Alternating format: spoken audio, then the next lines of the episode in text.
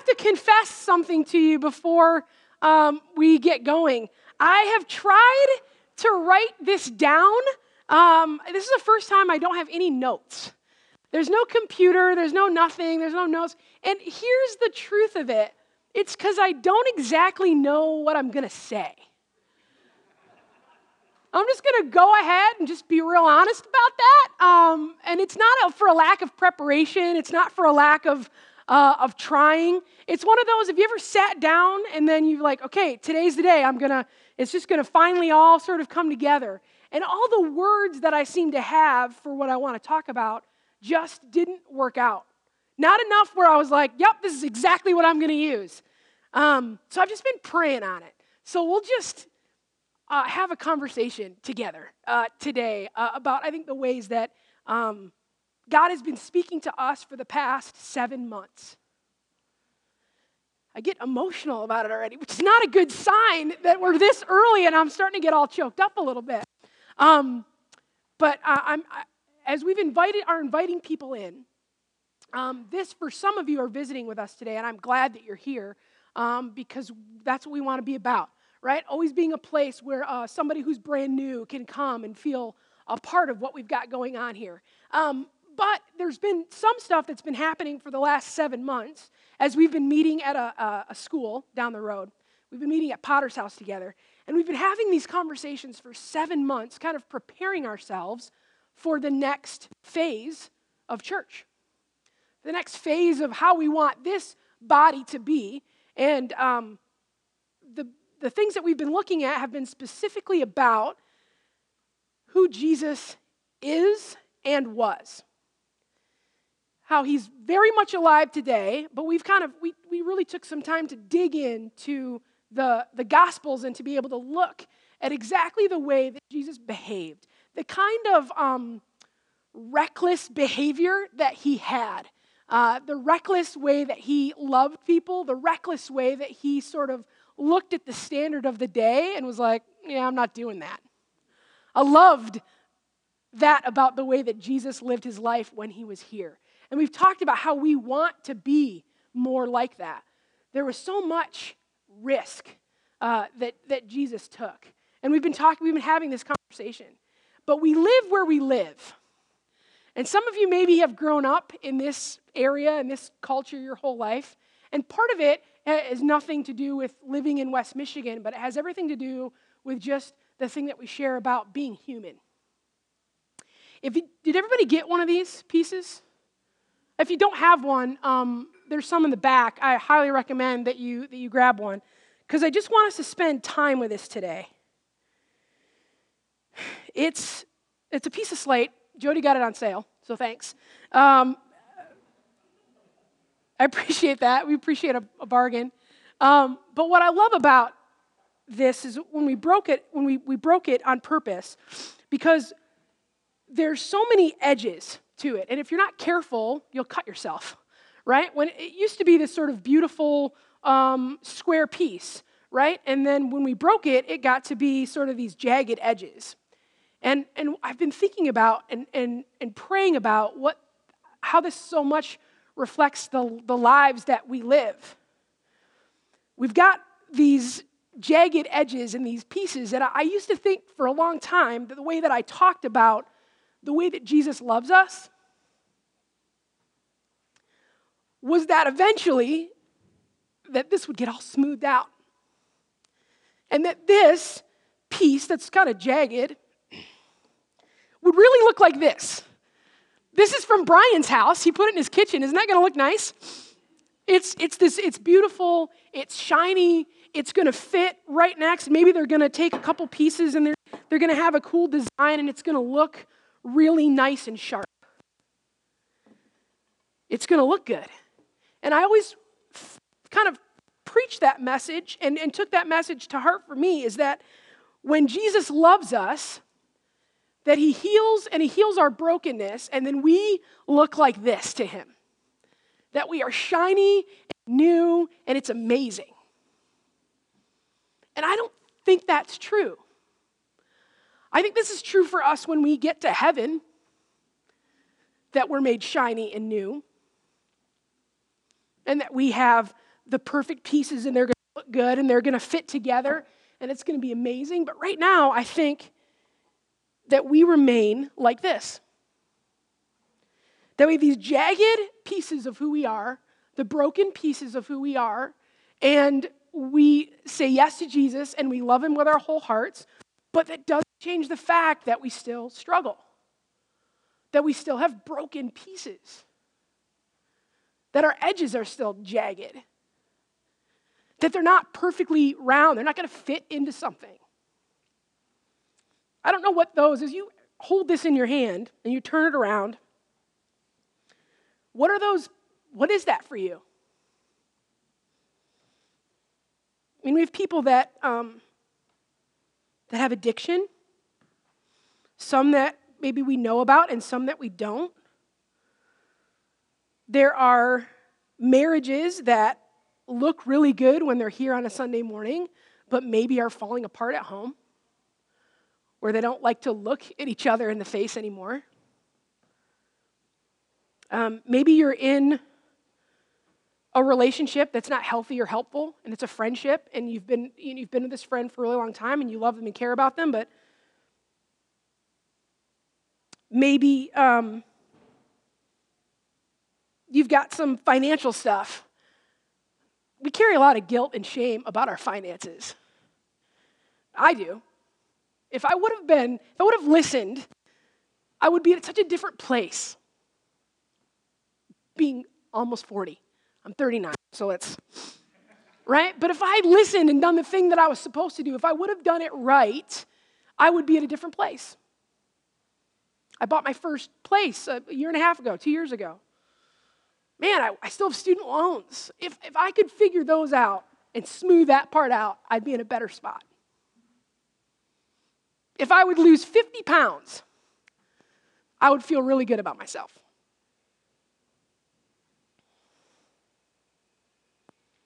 We have a lot of secrets. I think secrets damage us. I think when I think about the stuff that we deal with, secrets are one of those things because it's it's this we're dealing with something as a family unit, but I don't want anyone else to know. And secrets um, weigh on us. Those things that you have that you want to clean up. The things in your life that you wish that you could chisel away at and sand away at so that it looked more like this, so that you would be presentable. If I could just, if I can just get it together. You ever say that to yourself? Somebody invited me to join a class at a gym, and I was like, I got to work out before I do that. You know, like I don't want to embarrass myself, so I want to like work out a little bit, get it a little bit better, and then I'll go. But when I say it out loud, I'm like, that's the most ridiculous thing I've ever heard. Who does that? But I think that's exactly how we tend to live as we try to figure out how can I smooth these parts over? How can I be unbroken before I'm acceptable to the Father, to the church, to people. I want to look more like this. And I think for me, when it happened, when I, I'm, that's, this is unattainable. Jesus, but the, the, the thing about being in a relationship with Jesus is that he sees you this way. He understands the brokenness and the things that you have in your life, but he thinks it's just as beautiful as this. And that was a, I don't know, a bit of a game changer for me and I think it's still something I'm trying to figure out in my own mind, is that for so long, it was like, nope, this is the way Jesus makes us. But we stay this way because we, live, we still live in a world where we are outside of a right relationship with Jesus. And as hard as we work to try to attain, to do the right things, to smooth this out so that this looks good, so that we're acceptable and holy and pleasing, it's just in vain. We just work our tails off because we hear and we see and we read and we talk about that it's for it is by grace that you have been saved through faith. But we work our butts off to look like this, to smooth it all out. And as I think about the kind of place that we want to be, it's I want rooms filled with people like this. I don't want you to have to work out before you come. Because we can get together and see that it, it, we, we are still, this is still beautiful. There's, there's beauty in the, in the broken, and that God notices us, and that He sees us, and that He loves us in spite of and because of all the pieces that don't make sense. I was um, reading a, a story in the Old Testament, one that I remember from school, but was, um, but we talked about it again at, in um, worship planning. Mephibosheth. I got to see the word in order to say it right. Mephibosheth. I practiced really hard this week, but has anyone ever heard of Mephibosheth? A couple of you, maybe? Um, Mephibosheth, the more I say it, the better it gets. You're impressed. Uh, Mephibosheth was um, from the line of King Saul. And so, if you remember, um, there's, there's lots that we could unpack about that whole saga. But just for what you need to know about knowing who Mephibosheth is, is that uh, his granddad was King Saul, and he was the son of Jonathan. And there's a lot of history with King David um, and that whole family, right? And so, Jonathan and David were best friends. And when Paul, or when, um, excuse me, when Saul started to sort of lose his mind in there, um, he made some promises to Jonathan that he would take care of his family. He made those promises and said, this is, this is the promise that I make to you. I will take care of your family. You don't need to worry about it. And Saul and um, Jonathan died on the same day. They died in battle. Saul fell on his own sword um, because he didn't want to be captured, and Jonathan, along with his two other brothers, died in battle. So Mephibosheth is left as a five year old boy. And if you fast forward a little bit in 2 Samuel, David is now king, and he wants to bring in, he says, Who's, who's left in the line of Saul so that I can show them kindness? Because the interesting thing about um, kingdoms then was that it would be normal for the, um, the reigning king to want to wipe out the rest of uh, the last sort of line so there could be no later claims to the throne. And so he's like, yeah, I'd like to find whoever's left in, in, this, in this line of, of, of people. And so he goes and asks one of the servants. Um, Mephibosheth is uh, older now, and he's part of still living in the house, but not as a person with any um, authority or rule of his own house because he's a cripple. He, um, his, when he was young, his, uh, they were trying to hurry and flee out of their home, and a nurse dropped him and it ended up crippling both his feet. So he couldn't walk. And if you know anything, we talk about in the, in the especially in the Old Testament, really throughout the whole that those kind of imperfections had no place. They weren't worthy of really anything. We know most of those people, if they didn't come from a, from a family that had any kind of wealth, they became beggars. And even if they did come from a family with wealth, they would most likely have been tossed out. But for whatever reason, there was still a place in his family in, uh, for Mephibosheth, even though he had these imperfections. And will you put the, the, the scripture on there? This is from 2 Samuel. So he calls him in, uh, King David. He says, Then the king called Ziba, Saul's servant, and said to him, All that belonged to Saul and all his house I have given to your master's grandson.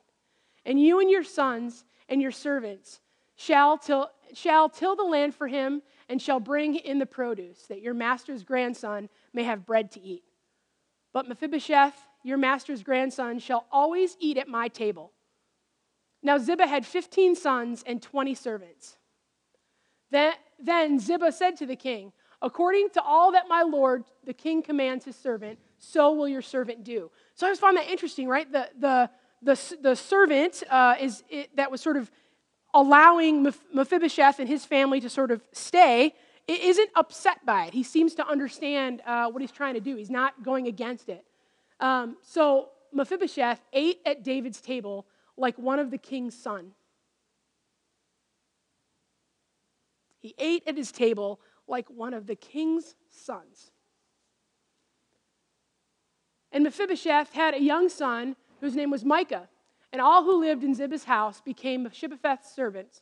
So Mephibosheth, he said a long time. So Mephibosheth lived in Jerusalem, for he always ate at the king's table. How does it end? Read it. Now he was.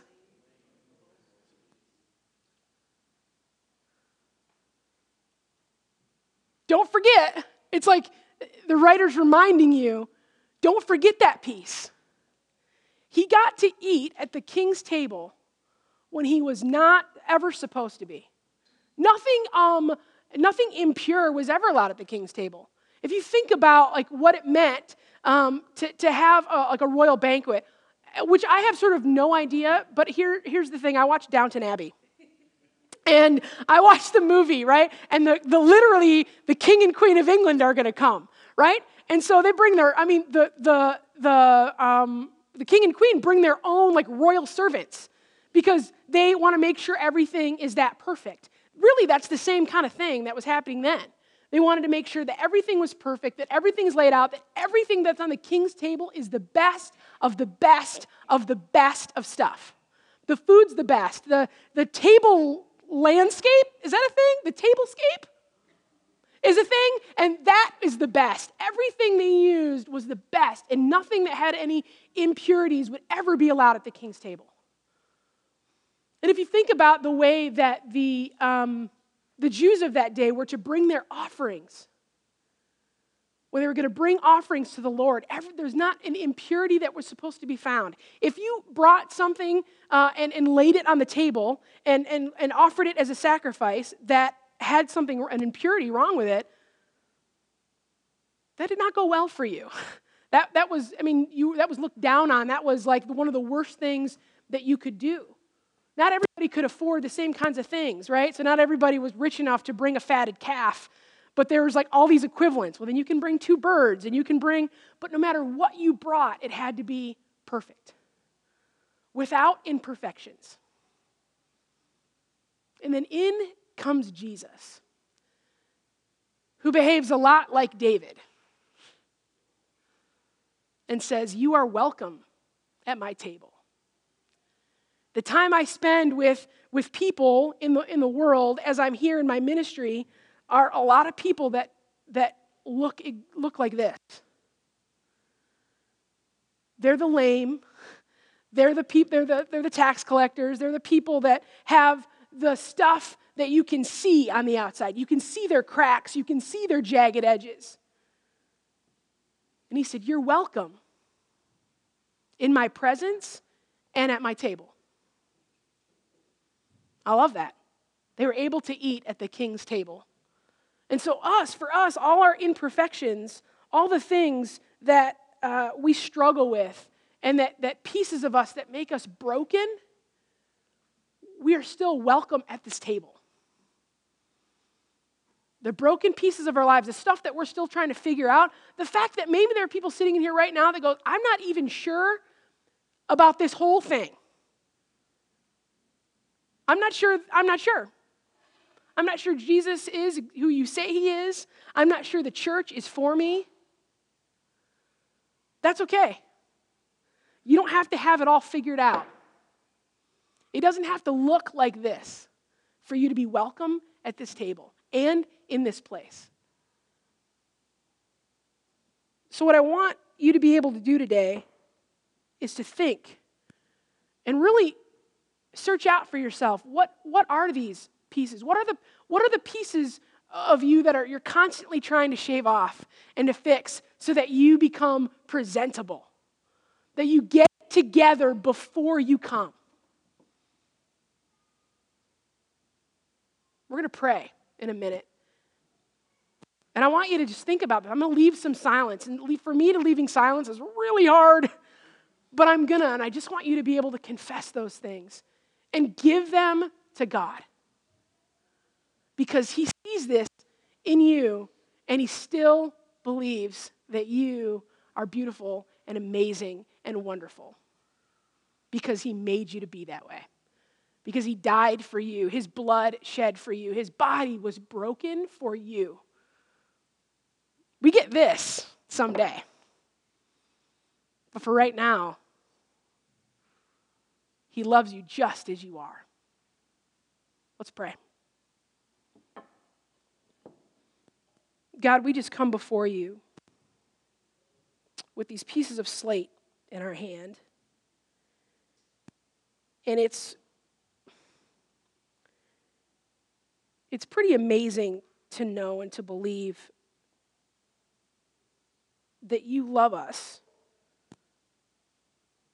with all this stuff, with all these imperfections, with all the things that even bring us guilt and shame, jagged pieces that might be abuse, guilt and shame we feel for constantly striving to be good enough or better, maybe because we're, we're trying desperately to please our earthly parents. Maybe it represents mistakes for us that we've, we've just made over and over again, and we say to ourselves every time, it's going to be different. It's going to be, I'm going to get it together.